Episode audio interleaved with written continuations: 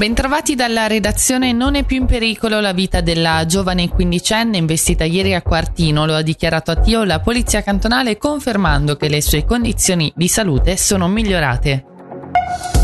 Sono oltre 10.000 le firme raccolte contro la riforma fiscale votata dal Gran Consiglio lo scorso dicembre. A consegnarle questa mattina a Bellinzona il comitato Stop ai tagli. Per noi c'era Alex Uboldi che ha intervistato Fabrizio Sirica.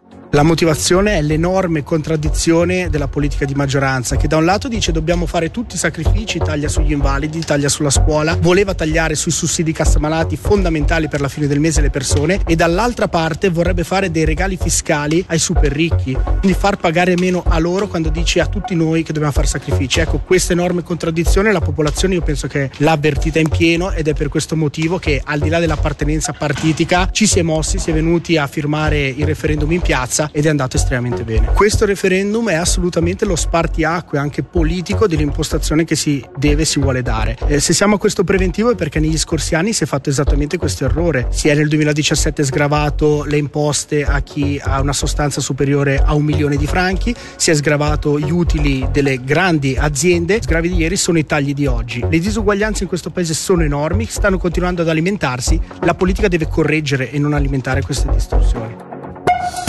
La stazione di servizio del centro Breggia di Balerna dovrà essere smantellata, come riporta Tio, lo ha deciso il Dipartimento del Territorio in seguito ad una lunga indagine svolta dalla sezione protezione aria, acqua e suolo legata all'inquinamento delle acque del Pozzo Polenta a Morbio, Morbio inferiore.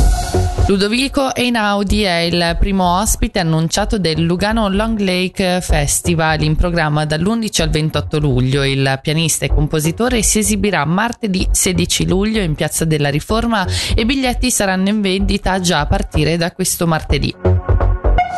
Ora le previsioni del tempo, oggi coperto nebbioso con precipitazioni frequenti in intensificazione da metà giornata e col limite delle nevicate compreso tra 1300 e 1700 metri. A basse quote la temperatura massima sarà di 9 gradi.